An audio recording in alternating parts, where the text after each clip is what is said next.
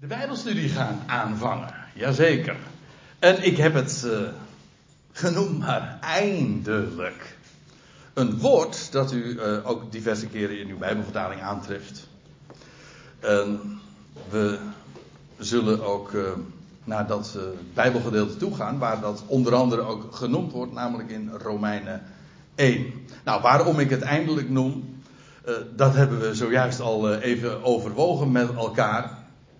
Ja, als je elkaar zo lang niet gezien hebt en zo lang gewacht hebt om weer bij elkaar te komen en eigenlijk ook haakt en hangt naar weer, weer uh, ja, die, die versoepeling, dat het allemaal weer gewoon normaal kan worden. Ik bedoel, echt normaal dan. Hè? Uh, dat, het plaatje vond ik eigenlijk ook wel treffend. een, uh, een slak.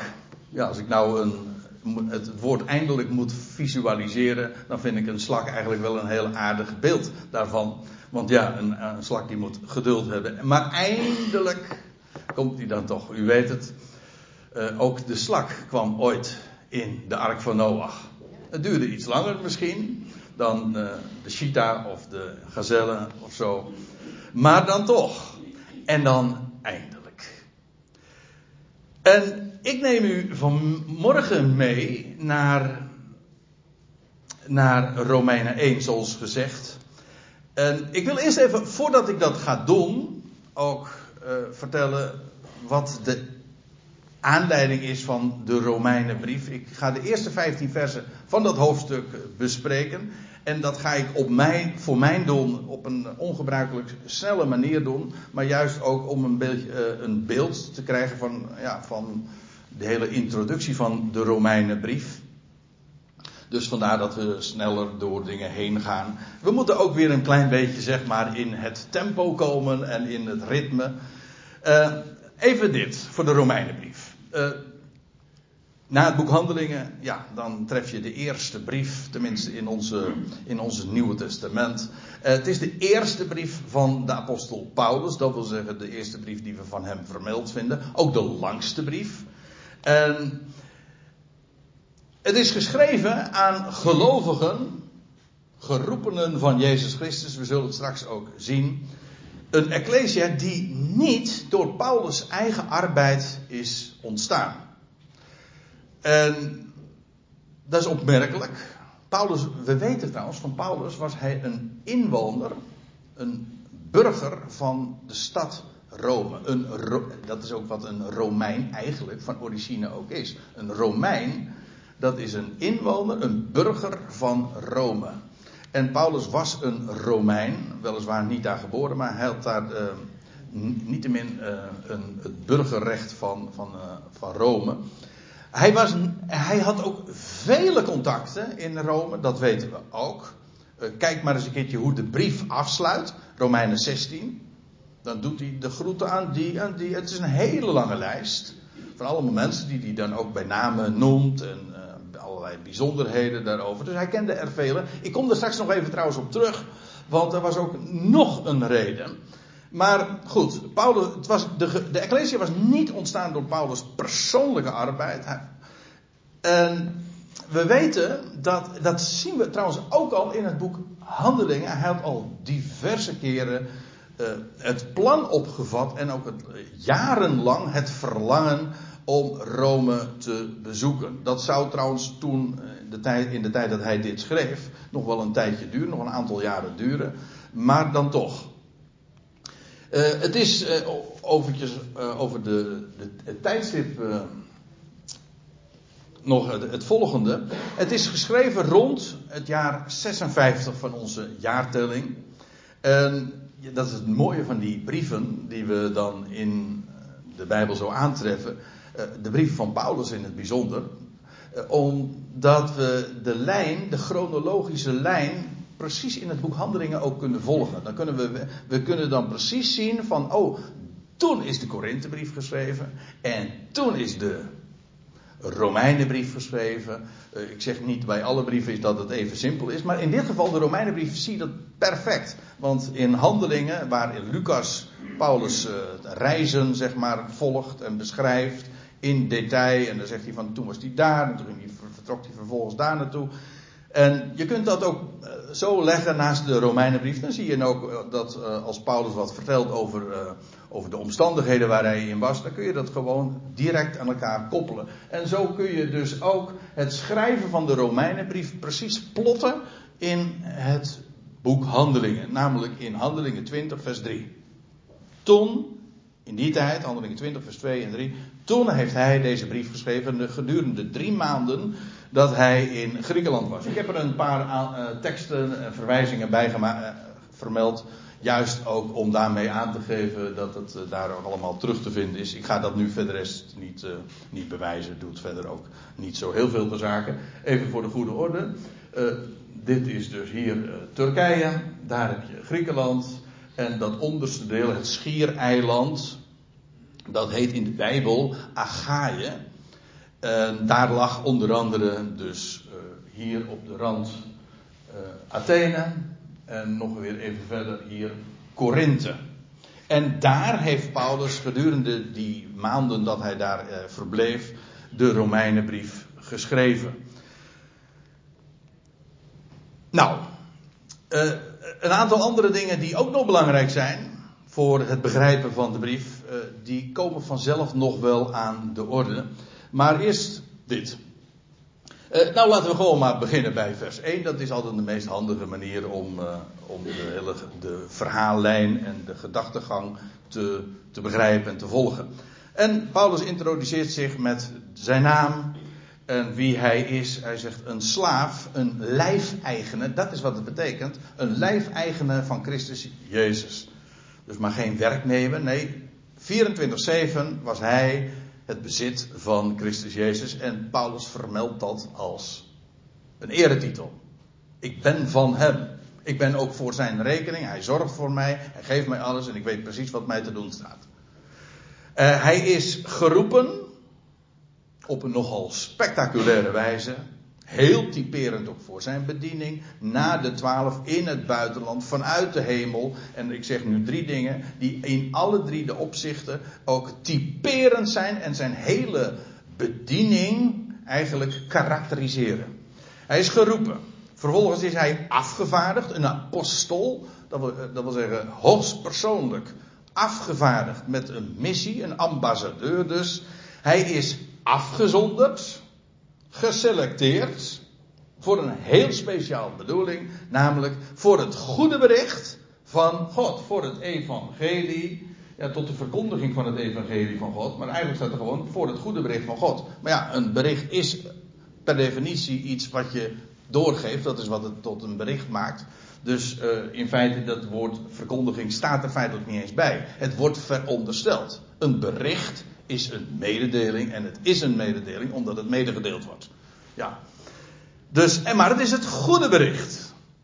Het is dus een mededeling, dat is één ding. Het is belangrijk, hè? Het is zo belangrijk. Het evangelie is niet een gebod. Het vertelt niet wat u moet doen. Het vertelt ook, het is ook geen politiek programma. Het is ook geen filosofie. Het is een mededeling. Nou ja, waarvan, dat zullen we zien. Maar het is, het is een mededeling. En of je het nou gelooft of niet, het feit staat. Dat is het geweldige van, of ja, dat is het idee van een mededeling. Een gebod, ja, dat moet je doen. Dat, dat, dat geef je gehoor. Dan zeg van, nou, dan vervul je dat. En dat is een commando waar je, als je daar gehoor aan geeft, dan doe je dat ook. Een mededeling niet. Een mededeling, ja, je gelooft het of je gelooft het niet. Maar dat is wat het is. En het is het goede bericht van God. Aha, dat is wat evangelie betekent. Het is een goed bericht. Het is een mededeling en het is werkelijk goed, blijmakend, heilzaam, hoopvol. Nou, dat is allemaal uh, eigenlijk wat dat woord goed ook uh, betekent. En waarom dan wel? Nou, dat hij, dat hij, uh, dat slaat op het goede bericht. Hij uh, dat is trouwens, uh, dat moet met een hoofdletter. Dat moet ik nog even corrigeren. Want het is dat hij, dat is God zelf natuurlijk, tevoren beloofde door zijn profeten in heilige schriften. Dat wil zeggen, het is een goed bericht. Hoezo? Het is de mededeling van iets wat God eerder heeft beloofd. Op vele wijzen moet ik erbij zeggen. En bovendien ook heeft op laten tekenen in vele documenten, in vele geschriften die heel heilig zijn. Dat wil zeggen apart gezet, hem gewijd, heilige geschriften. En ja, en waarom is het een goed bericht? Wel, het was iets wat beloofd is. Het is inmiddels vervuld. God heeft iets beloofd. En het goede bericht is: God heeft dat wat hij beloofd heeft, nu vervuld. En je ziet ook trouwens altijd dat als uh, Paulus ergens komt, dat hij altijd uh, de schriften open doet. En dat hij zegt van nou, hier en hier en hier is beloofd, dat zou er gaan gebeuren. En inmiddels is dat gebeurd. En degene die beloofd is, die vol, voldoet volkomen aan dat profielschets, zeg maar. Of aan die profielschets. Dat hij tevoren belooft en God belooft en belofte maakt schuld. En als God recht doet aan zijn woord, dan ja, vervult hij dat. Dat is, ook wat, dat is ook de openbaring van Gods gerechtigheid. Dat is heel vaak verkeerd opgevat. Dus je, hebben ze daar eh, opgevat in termen van Romeins recht, eh, juridisch. Nee, het is niet juridisch. Het is Gods gerechtigheid is geen juridisch begrip. Het wil zeggen, hij heeft beloofd. En belofte maakt schuld. Hij doet recht aan zijn belofte. En dus vervult hij het. En dat is de openbaring van Gods gerechtigheid. Nou zeg ik even iets wat een heel centraal begrip is in de hele Romeinenbrief. En uh, waar al uh, heel veel over getheologiseerd is. En volgens mij uh, is, zijn, is de theologie en de dogmatiek in deze al enorm in de mist gegaan. Maar goed. Dat hij tevoren beloofde door zijn profeten in heilige schriften. Ja, en waar gaat dat dan over? Wel, aangaande zijn zoon.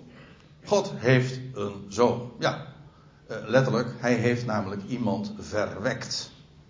Dat is uniek. Daarom heet hij ook de enige geboren zoon. Er is maar één mens die niet verwekt is zonder, uh, die niet verwekt is zonder tussenkomst van een man. De Heilige Geest, de kracht van de Allerhoogste, overschaduwde Maria. En zo uh, werd hij verwekt. Dat, ook dat was tevoren gezegd. Het gaat niet over iets, maar over iemand. En over wel over degene ja, in wie God zijn belofte gaat vervullen. Aangaande zijn zoon. En dan, en dan zegt hij iets tussen haakjes. Dat is trouwens ook typisch Paulus. Dus, kijk het maar eens naar die eerste 15 versen die we nu vanmorgen bespreken. Dat is, alle, dat is uh, zo, zo, zo goed als één zin. Misschien is het zelfs één zin. Met allemaal tussenzinnen. Uh, dat is heel typerend voor zijn, uh, voor zijn betoogstijl. Dat zie je in al zijn brieven. Want dan zegt hij iets van, oh, dan moet ik dat ook nog even uitleggen. En dan, zo gaat dat. Ik moet zeggen, ik herken dat wel. Aangaande zijn zoon, nou, en dan zegt hij, die ontsproot vanuit zaad van David naar het vlees. Dat wil zeggen, als je de, de vleeselijke, de genealogie zo traceert van Jezus Christus, wordt in het Nieuw Testament ook gedaan. Wel, dan kun je dat zo terug herleiden, via twee lijnen trouwens, eh, naar stamvader David. En dat is een van de allerbelangrijkste kenmerken van de Messias. Namelijk dat hij een, een nakomeling zou zijn, de rechthebber op de troon van David. De zoon van David. Dus zodat hij en Gods zoon is. En hij is ook zoon van David, maar dat is dan via de lijn van Maria. Uit het zaad van David. Daarover is veel te zeggen, maar ik zei al, uh, we gaan er even snel uh, doorheen om eventjes een, een helikopterview over dat uh, Romeinen 1, die eerste 15 versen, te krijgen. Goed, onthoud dit. Het evangelie, dat gaat dus over Gods zoon. Over iemand die is beloofd uit de lijn van David, dat wil zeggen naar het vlees gesproken. Dat wil zeggen lichamelijk, fysiek, genealogisch. Ja, die bepaald werd zoon van God te zijn in kracht. Naar geest van heiligheid vanuit opstanding van doden. Oei, het valt niet mee om dit zo kort uit te leggen. Maar dit is wel heel essentieel. Hij is zo, zoon van David, jazeker. Maar hij is ook zoon van God. A, omdat hij verwekt werd uit Maria. B, omdat hij verwekt werd uit de doden door God zelf. Dat is ook verwekking. Hetzelfde woord ook in, uh, in, in Bijbels taalgebruik. En toen werd er, en, maar in zijn wandel hier op aarde heeft hij ook doden opgewekt. Opstanding van doden. En dat bewijst dat hij de zoon van God is in kracht. En zo is hij ook bepaald, daartoe bestemd. En tenslotte is hij zelf ook verwekt uit de doden. En wie is dat? Ja, dat is niet uh, zo moeilijk. Dat is Jezus Christus, namelijk onze Heer. Jezus, let op. Yahweh is redder. Dat zijn naam. Yahweh is redder. De naam van Jezus wil zeggen Yahweh red. Punt. Zo u wilt, uitroepteken. Dat is het. Hij redt. Wie? nou, je moet anders zeggen. Wie niet? Antwoord is, hij is de redder van allen. Zie daar, daarom is een goed bericht. En is ook een mededeling. En sommigen geloven dat, de meesten niet. Maar het blijft waar. Ook. God is ook de redder van hen. Dat is Jezus. Jawel redt. Hij is de Christus, de Mashiach. Christus is de Griekse vorm daarvan. En hij is onze Heer. Hij is de Curios. Hij is de bezitter. Hij is de rechthebber op de troon. Dat wil zeggen de eigenaar van alles. Al, al maakt hij nog geen aanspraak op het eigendom. Dat gaat hij straks doen, binnenkort. Maar nu is hij wel alvast in die positie. En straks gaat hij het ook claimen. Door wie wij, door wie, dat is Jezus Christus, onze Heer, wij, wij ontvangen hebben um, genade en apostelschap. Afvaardiging. Af, uh, genade wil zeggen vreugdom niet. Paulus was afgevaardigd en dat beschouwde hij als een enorm voorrecht. Een vreugde dat hij niet verdiend had. Sterker nog, uh, hij was, er liep in de hele wereld niet zo'n grote tegenstander en vijand en fanaat en terrorist rond als het gaat om de beweging van Jezus van Nazareth te elimineren als Saulus van Tarsus. En uitgerekend hij werd geroepen en afgevaardigd. Nou, neem me niet kwalijk, maar dat noem ik genade. En hij werd gewoon, zegt hij later ook in de Timotheusbrief, de genade Gods heeft mij overweldigd. Hoezo vrije keuze? Het was niet Paulus' keuze hoor. Nee, het was Gods keuze. En als God kiest, nou ja, kijk, dat vind ik het heerlijk van het, van, van, het, eh, van het goede bericht. God doet het allemaal. En wij vertellen dat, en ik geloof erin. En dat geeft zo een enorme vreugde. En, eh, door wie wij ontvangen hebben, genade. Apostelschap betekent gewoon afvaardiging.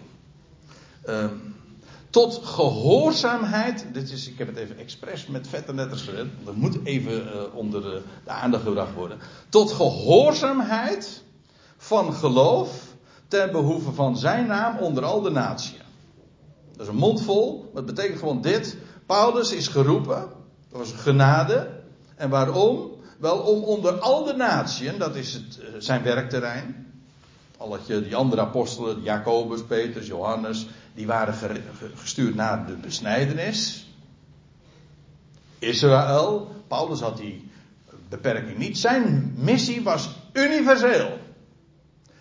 En onder al de naties zou hij spreken van gehoorzaamheid van geloof.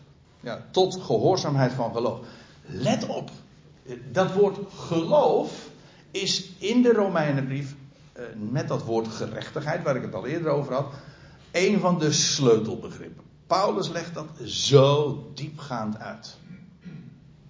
En waar, wat, je kunt, leert een woord altijd kennen, gewoon door haar, eh, vooral ook door de antoniem, hè, dat, zo heet dat, door de tegenstelling. Wat is, ik bedoel, wat, uh, je leert een woord als uh, droog kennen, doordat je het afzet tegen nat. Hè, of licht en duisternis. Weet je, dat zijn van die, die tegenstellingen. En geloof heeft ook zo'n antoniem. Dan weet je meteen wat, waar het. Kijk, wij denken bij geloof aan religie. Heeft hij een geloof? Ja, hij is moslim. Heeft hij een geloof? Ja, hij is, uh, weet je veel wat. Hij is rooms-katholiek. Zoiets. En dan verbinden we het, een geloof is gewoon een religie. En dat is dus niet wat Paulus onder geloof verstaat. Geloof is niet een religie. Geloof wil zeggen niet werken. Geloof staat tegenover werken. Kijk, en nou komen we op dat andere punt waar ik het al eerder over had. Je krijgt een mededeling. En dat God is de redder van alle mensen. Jezus Christus doet de doden niet en hij brengt leven aan het licht. Nou, uh, noem maar op. Uh, Jezus Christus, of Yahweh, redt. Dat is de mededeling. En dat geloof je, dat, dat is geen opdracht. Je kunt dat ook niet vervullen. Kijk, dat is gehoorzaamheid van werken. Als ik zeg van jij moet dat doen, en dan krijg je dat. Ja, dat is gehoorzaamheid van werk. Maar Paulus was geroepen om gehoorzaamheid van geloof. Dat wil zeggen, hij had een mededeling. Een goed bericht. Nou, en dat bericht, dat, dat, ja, dat, dat hij, dat zo, zo hij zichzelf altijd, een heraut. Afkondigen, aankondigen, waar hij ook maar kwam. Daar vertelde hij over, over dat wat God te melden heeft. En als een mens daar gehoor aan geeft, dan gelooft hij dat. Dat is trouwens ook wat gehoorzaamheid betekent. Gehoorzaamheid wil zeggen, je geeft ergens gehoor aan. Maar omdat het een mededeling is en geen opdracht, is het gehoorzaamheid van geloof. Snapt u hem? Dat is erg belangrijk, namelijk. Als je niet snapt, nou ja, dan zeg je van, uh, dan lees ik de rest van de brief nog wel eventjes. Moet je wel even voor gaan zitten hoor, want het zijn 16 hoofdstukken trouwens. Dat wel. Maar goed, gehoorzaamheid van geloof. Ten behoeve van zijn naam onder al de naties, onder wie ook jullie zijn, geroepenen van Jezus Christus. Dus daar was al een, in Rome een ecclesia, een uitroepsel. Uh, wat geroepenen, ze waren geroepen uh, namelijk van Jezus Christus. Zoals Paulus zelf ook geroepen was. Want dat is een, in feite, een geroepene is, dat, dat staat al uh, later, ook in diezelfde brief, in hoofdstuk 8. Degene die hij tevoren gekend heeft, die heeft hij tevoren bestemd. En degene die hij tevoren bestemt, die roept hij. En die hij roept, die rechtvaardigt hij. En die hij rechtvaardigt, die verheerlijkt hij. Ze zeggen wel eens, en dat is volkomen terecht, dat is een gouden ketting. Hij doet dat namelijk. Het is onvergankelijk, het is ook niet stuk te krijgen. Hij kent tevoren, hij bestemt tevoren, hij roept, hij rechtvaardigt en hij verheerlijkt. Gaat er nou over niet om wanneer dat is. Staat ook in de aorist in een tijdloze vorm. Dat zijn de feiten. En degene die hij nu roept. Kijk, hij, heeft hij gaat de hele wereld redden. Maar er zijn mensen die hij nu roept. Om dat ook te bekend te maken. Om dat nu te geloven en daaruit te leven. Dat zijn de geroepenen. Dat is een hele. Dat is een unieke. Uh, ja, voorrecht dat je nog weer hebt. Boven alle andere mensen. Dat is geweldig. Als je een, als je een geroepene bent. Als hij zegt van jou, jou wil ik hebben. En hoe, hoe gaat dat? Wel, je hoort het woord. En ineens het resoneert in je hart. Je van, dit is het. Dit is het. Amen. Nou, dat is geloof. En iedereen denkt. Bijna iedereen. Die niet geroepen zijn bedoel ik. Dat is maar makkelijk. En het is zo makkelijk. Sterker nog. Ik heb er eens niks tegen te doen. Het is zo'n geweldig goed bericht. En als, je dat, als, je, als, je, als dat hier terechtkomt, je, je, hoort, je hoort zijn woord. Je hoort zijn stem en het, en het komt hier terecht. Want, ja, en dan, dan zeg je amen. Nou, en Paulus die kende daar heel wat daar in Rome, hoewel hij daar niet geweest was geroepenen van Jezus Christus, aan alle geliefden van God die in Rome zijn. Geroepen heiligen. Geroepen wil zeggen, ze zijn dus inderdaad, ze hebben zijn stem vernomen. En heiligen wil zeggen, ze zijn apart gezet. En het is ook heel apart als je daartoe geroepen bent. En dan weet je je ook een geliefde van God. Want God houdt van zijn schepping. Ja, om niet. En dan zegt hij in vers 7, zo beginnen al zijn brieven, genade is met jullie. Dat is geen wens, dat is een mededeling. Ook een mededeling. Hè? Niet ik hoop dat Gods genade met je is of ik wens het je toe. Nee, genade is met jullie. En vrede van God, onze Vader, en van de Heer Jezus Christus. Hij geeft genade, vreugde, om niet, is een gunst. En daarop is vrede gebaseerd. Als je die genade kent, dan heb je vrede. Genade en vrede, die twee, die, ja, dat is broertje en zusje. Dat, die gaan altijd samen. Genade is met jullie en vrede van God. En wat er dan in de wereld ook allemaal speelt. Ik bedoel, eh, ik zal straks ook laten zien. In de Romeinen, daar, eh, die Romeinen hadden ook al heel wat de laatste jaren meegemaakt. Degene die hij hier adresseert. En ja, maar dat doet niks af of toe aan dat goede bericht. Dat staat er helemaal los van. En dat is ook nu zo. In de wereld speelt er zoveel. En ik hoef dat nu verder ook niet uit te leggen. De afgelopen maanden is er zoveel gebeurd. En er is ook zoveel, laten we wel wezen, zoveel ruis. Om het eventjes in radiotermen te zeggen. Of tv-termen, weet je wel. Maar, en te midden van al die ruis is daar een signaal. En als je dan daarop afgestemd bent, ja, dan ben je geroepen. Ja. Zingen zij wel? Ja, ik denk het ook, ja. Goed. Genade is met jullie en vrede van God onze Vader en van de Heer Jezus Christus. Allereerst, zegt Paulus, dank ik mijn God door Jezus Christus. Omtrent jullie allemaal. Hoezo? Omdat jullie geloof wordt verkondigd in heel de wereld. In de MBG-vertaling staat omdat van jullie eh, geloof gesproken wordt in heel de wereld. Inderdaad, dat is de gedachte. En, maar dan hoezo?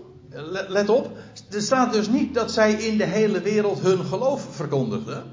Nee, dat staat er echt niet.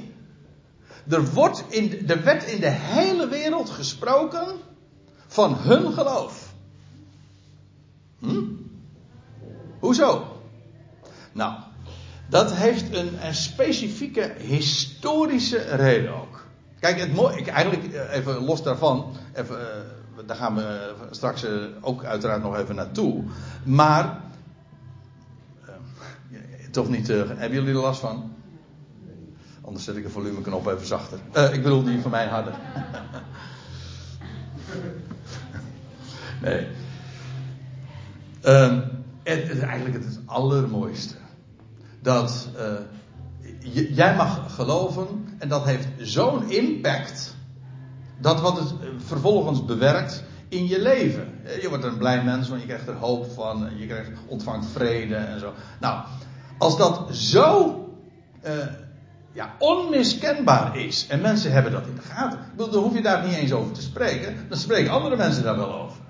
Dat is het allermooiste. Praat niet over jezelf, dat doen wij wel als je weg bent. Zo. Nou, dat geldt hier ook van. En, uh, maar even terug uh, naar die historische reden. Omdat jullie geloof wordt verkondigd in de hele wereld. Er was namelijk iets bijzonders aan hand. Uh, want ik zei al, deze brief is geschreven als je het uh, in de verhaallijn van Lucas plaatst, namelijk Handelingen 20. Maar je leest in Handelingen 18 uh, eh, deze mededeling, en ik citeer.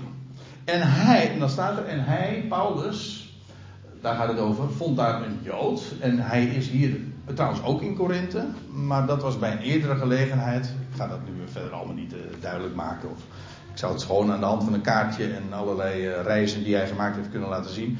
Doet nu niet de zaken. Paulus is daar in Korinthe en hij vond daar een Jood en die heette Aquila. Van geboorte uit Pontus, dat ligt daar in het noorden eh, nog weer.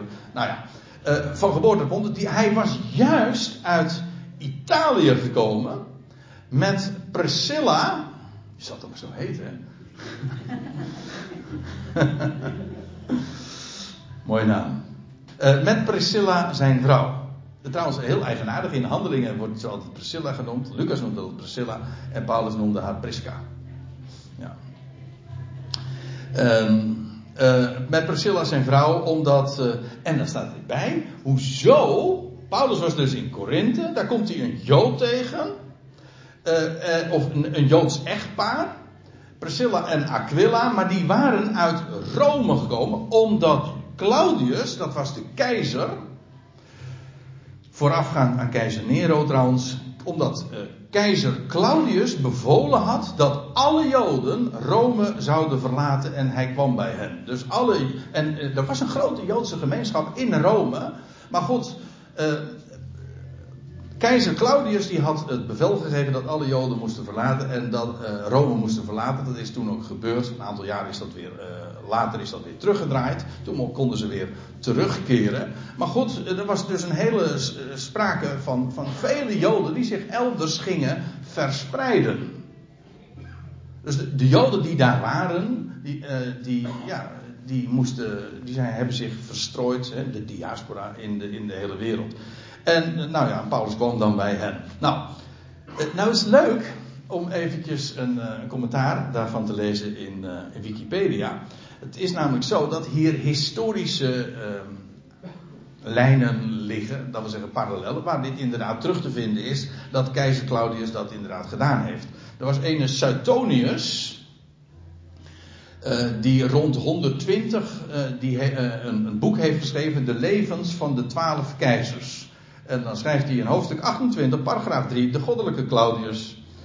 Uh, doet hij een vermelding van een Christus. En heel eigenaardig. En dan, en dan, ik geef nu het citaat. Omdat de Joden constant opwinding veroorzaakten op aandrang van Christus, verbande hij, dus Claudius, hen uit Rome. Dus uh, waarom waren alle Joden verbannen uit Rome? Wel omdat er rellen ontstaan waren kennelijk. Want, oh ja, dat is het commentaar trouwens van de, van de Wikipedia ook nog. Uh, deze passage refereert aan rellen in het jaar 50. Die ook worden genoemd in Handelingen 18 vers 2. Nou, daar had ik u, verwees ik u zojuist naar. Dus er waren rellen ontstaan. On, onrust in Rome en Claudius die vond dat maar niks en die heeft toen alle Joden maar gewoon weggestuurd. En dat had allemaal te maken met ene Christus. Nou is daar onder de historie heel veel discussie over. Maar uh, heel vaak wordt toch aangenomen dat dit gewoon een verwijst naar Christus. Het lijkt me ook vrij.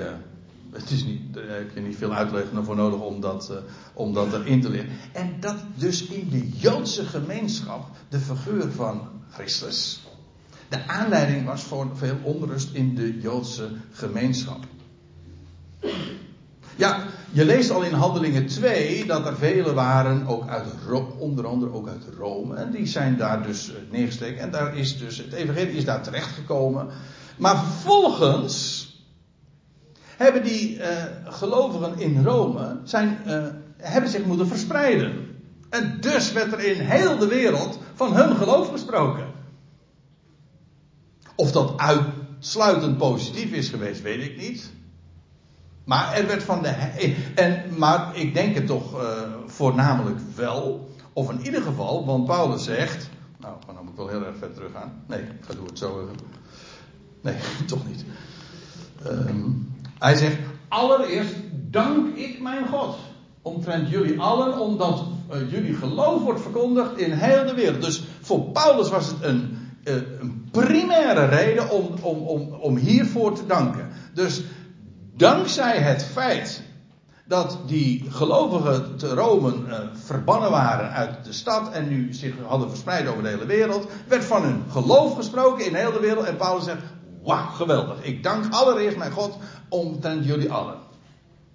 Dus het is. Uh, uh, dat is zo de historische aanleiding voor hoe dat gegaan is. En nou, Paulus gaat dan verder, want God is mijn getuige, die ik dien uh, in mijn geest. Ja, daar, daar, moet je God als getuige voor hebben, want uh, geen mens kan dat zien natuurlijk. Hè? Wat jij in je geest doet, van de binnenkant. En hij zegt, maar God weet het. God weet wat er hier om, omgaat. Hij zegt, God die ik dien in mijn geest, hoezo wel in het goede bericht van zijn zoon. Leuk hè? In vers 1 werd het genoemd het goede bericht van God. Aangaande zijn zoon. En hier wordt gezegd het goede bericht van zijn zoon dus. Ja, het goede bericht gaat over de zoon van God. die de redder is van deze wereld. Daarom. Uh, hij zegt hoe ik jullie onophoudelijk vermeld. Dat wil niet zeggen dat hij non-stop uh, bad, dat moet je zeggen. Of dat hij gebed zonder eind. Het idee is gewoon, hij zegt ik blijf dat gewoon doen. Dagelijks mag ik aannemen. Ik blijf onophoudelijk. Vermeld ik jullie in mijn gebeden. Wanneer ik altijd bij mijn, vers 10. Wanneer ik altijd bij mijn gebeden smeek. Waaruit dus blijkt dat Paulus echt heel erg verlangde. Of mij eindelijk eens, in de wil van God, een weg gebaand zal worden om naar jullie toe te komen. Eindelijk. We weten ook uit het boek Handelingen dat Paulus inderdaad al heel wat keren het plan had. Niet alleen maar uh, zich het verlangen had, maar ook het plan had opgevat. Dus het voornemen had om Rome te gaan bezoeken. En iedere keer, zullen we straks ook zien, werd hij verhinderd. Eindelijk. Nou, uh, dat was eigenlijk ook een van de associaties. Er waren eigenlijk twee aanleidingen waarom ik het nu hierover ging hebben. In de eerste plaats vanwege het feit van dat je eindelijk elkaar weer eens ziet. dat is nou, vind ik, vond 12 juli zo dat we hier weer bij elkaar zijn, vond ik een, een goede aanknopingspunt. Er kwam nog eens een reden bij en dat is dat ik in mijn dagboekserie ook uh, met Romeinen ben begonnen. Ik dacht, dat wil ik zo graag nog eens gewoon in deze setting met elkaar bespreken. Dus vandaar. En dan nog iets. hij zegt, of mij eindelijk eens in de wil van God een weg gebaand zal worden. Kijk, als God dat wil, dan gebeurt het. Als je dat weet, heb je trouwens ook vrede. Ja, toch? Als God het wil, gebeurt het. Als God niet wil, gebeurt het niet. En dus, ja. Daarom zeggen wij ook het op zijn Latijns. Ik ben niet zo van het Latijns. Nou ja, goed. Uh, maar uh, Deo volente. Je kan het ook op zijn Arabisch zeggen. Dan zeg je inshallah. Dat is niet, dat is niet islamitisch, dat is gewoon, betekent gewoon als God het wil. En in de wil van God, hij zei, dan baant hij een weg om naar jullie toe te komen. ik, ik zei al, dit schreef Paulus zo rond het jaar 56. Paulus is pas een jaar of vijf, zes later, daadwerkelijk, uh, vijf jaar, nou ja, dat hangt er een beetje vanaf hoe je het dateert. Maar een jaar of vier, vijf later in Rome daadwerkelijk terechtkomen. En weet u hoe? als gevangene. En dat had hij nou weer niet voorgenomen. Want hij is inderdaad in Rome terechtgekomen, maar geboeid. Heel boeiend, ja. Dus, uh, en toen kreeg hij begeleiding. Hij heeft twee jaar eerst gevangen gezeten daar. Er is, er trouwens, er is nog een heel aantal jaren van gevangenisstraf uh, aan vooraf gegaan in Caesarea. Uh, maar zo is hij uiteindelijk inderdaad in Rome terechtgekomen. En dan mocht hij meteen voor keizer voor de Caesar spreken. Dat hij had zich op de keizer beroepen. Nou ja, hoe dan ook, zover was het hier trouwens nog niet hoor. Uh, in ieder geval, uh, hij bad. Uh, volgens Rutte moeten we onze handen stuk bidden, maar Paulus bad zijn knieën stuk, denk ik dan. Hè? Hè? Stuk was het toch? Ik denk dat Mark Rutte heeft het toch niet over bidden gehad? nee, nee, nee, nee, die, die had het niet over bidden, nee. Huh? Het was wel mooi geweest als hij had. Ja. Ja, zullen we nog eens schrijven. Zullen Caesar nog eens schrijven, Caesar uh, Rutte. Goed, uh, dat daar een weg gebaand zou worden om naar, uh, naar Rome te, te gaan. En het was Paulus' intense verlangen. En dan zegt hij, want ik verlang naar jullie waar te nemen. Ja, dat is, je kan uh, gewoon briefcontact hebben. En zeggen ze heel aangenaam. Jawel, maar de, net zo goed als dat het heel uh, mooi is om met elkaar uh, te connect, connectie te hebben met internet en zo. Ik dank God, meen ik echt, dat die middelen er zijn. Dat hebben de afgelopen maanden toch enorm verlicht, nietwaar? Maar uh, ja, er, is niks, er gaat niks boven dat fysieke, dat van aangezicht tot aangezicht. Elkaar gewoon weer normaal een hand te geven, te knuffelen. De broederkus en zo. Hij zegt, ik verlang naar jullie waar te nemen. Omdat, uh, omdat ik jullie zou meegeven.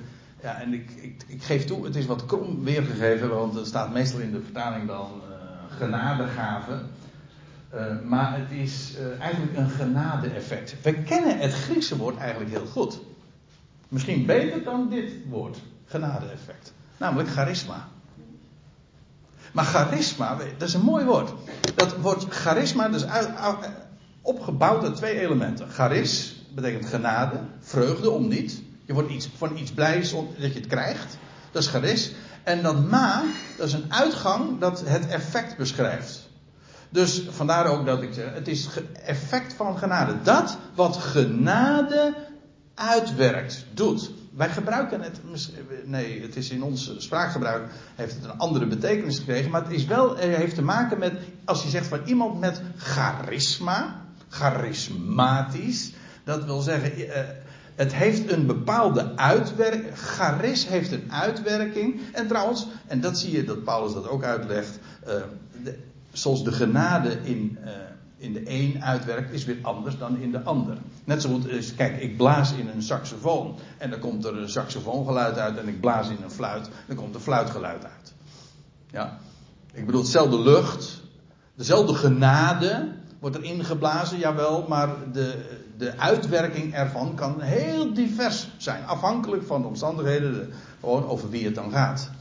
Uh, genade-effect. Paulus spreekt ook in de Romeinenbrieven daar geweldig over. Het genade-effect, het gevolg van genade door van één mens. Kijk maar eens in Romeinen 5, dan legt hij daar een heel aantal versen over uit. Hoe, hoe God genade geeft door één persoon. En hoe dat uh, ver uh, overtreft dat wat door Adam is uh, gebeurd, namelijk hoe zonde en dood door Adam in de wereld gekomen is. Het genade-effect van God is veel meer, staat er dan. Kijk, dat is genade. En genade-effect.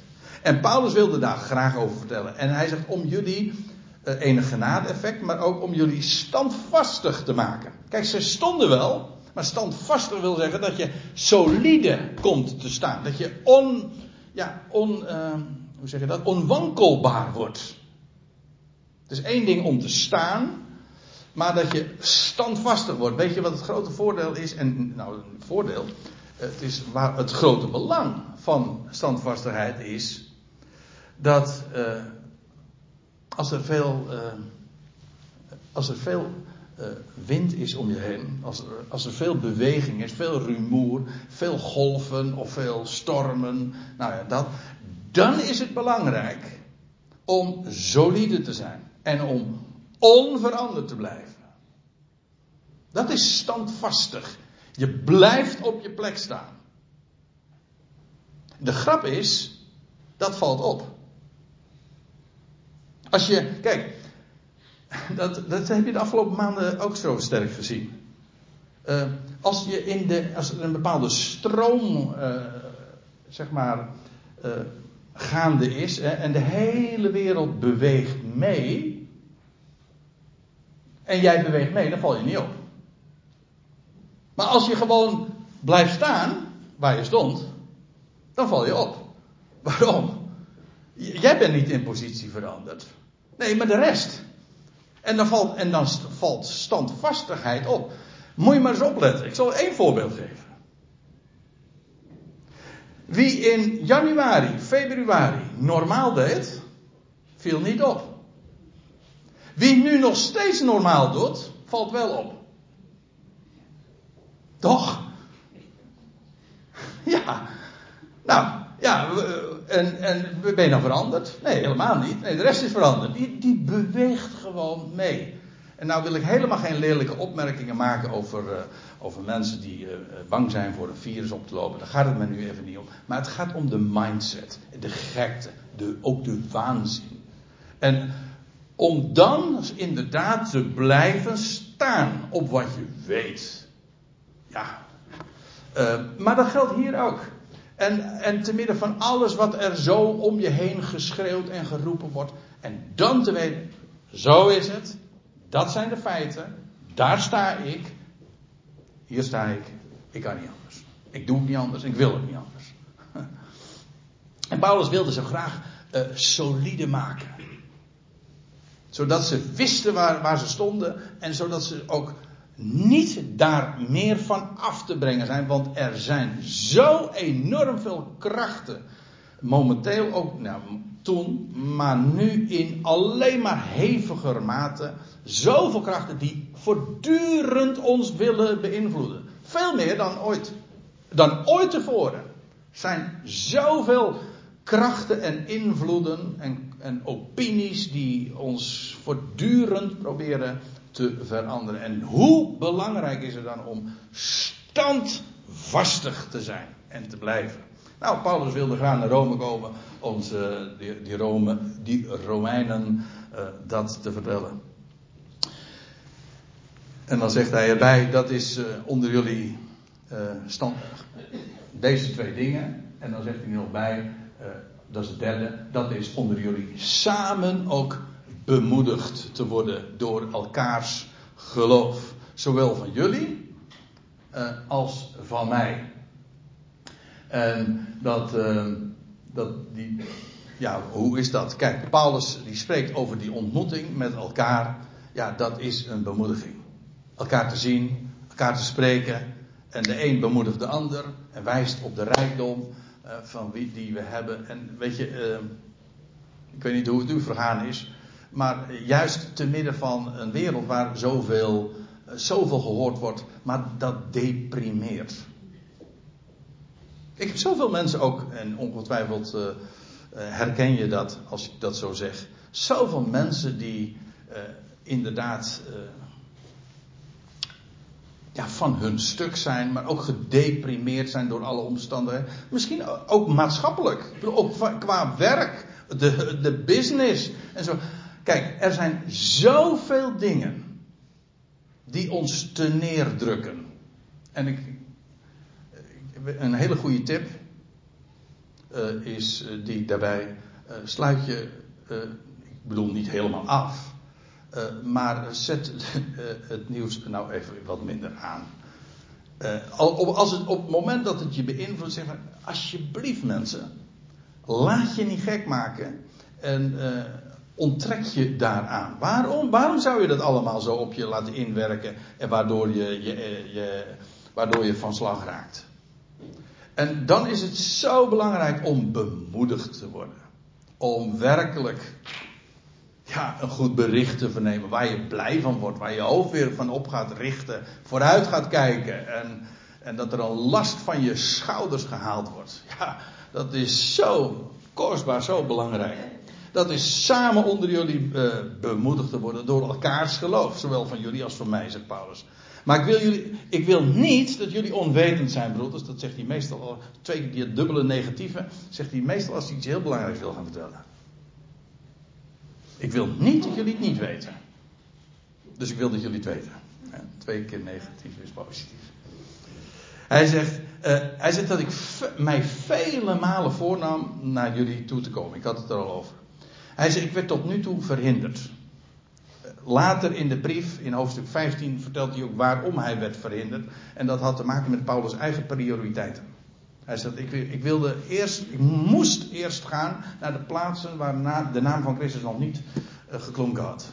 Wat het evangelie nog niet eerder gebracht was. Dat was altijd zijn werkwijze. En vandaar ook vanwege die prioriteit, dat geestelijke principe. En hij had dat ook geleerd vanuit de schriften. Heb hier nu geen verwijzing naar, maar kijk het maar na in hoofdstuk 15. Hij legt het uit. Dat was de verhindering. Zijn eigen prioriteiten. Zijn principes. Hij zegt, ik werd tot nu toe verhinderd. Maar zegt hij dan, opdat ik ook onder jullie enige vrucht zou hebben, zoals ook uh, onder de overige naties. Ja, want als hij daar zou gaan vertellen in Rome dat wat hij allemaal te melden had onder de, ja, onder de volkeren. Hij was. Neem me niet kwalijk. Van sommige onhebbelijkheden raak je nooit, eh, raak je nooit meer kwijt. Vergeef het me maar. Maar je moet het toch mee doen. Maar goed, uh, Dat was Paulus' boodschap onder de natie. Dit te herhoudt. Hij zei: Ik weet zeker dat als ik daarin bij jullie in Rome kom. Ja, dan ga ik dat delen. Hij zei: Dan zal dat zeker ook vrucht dragen. Want het is een vitale boodschap. Het is goed bericht. Het heeft altijd zijn effect. Kan niet missen. En van Grieken, zegt hij dan, of voor Grieken en barbaren. Dat is een beetje een lastige punt. Want er staat barbaren. En toch is de vertaling niet helemaal goed. Dat, heel, dat is heel vreemd. Weet u waarom?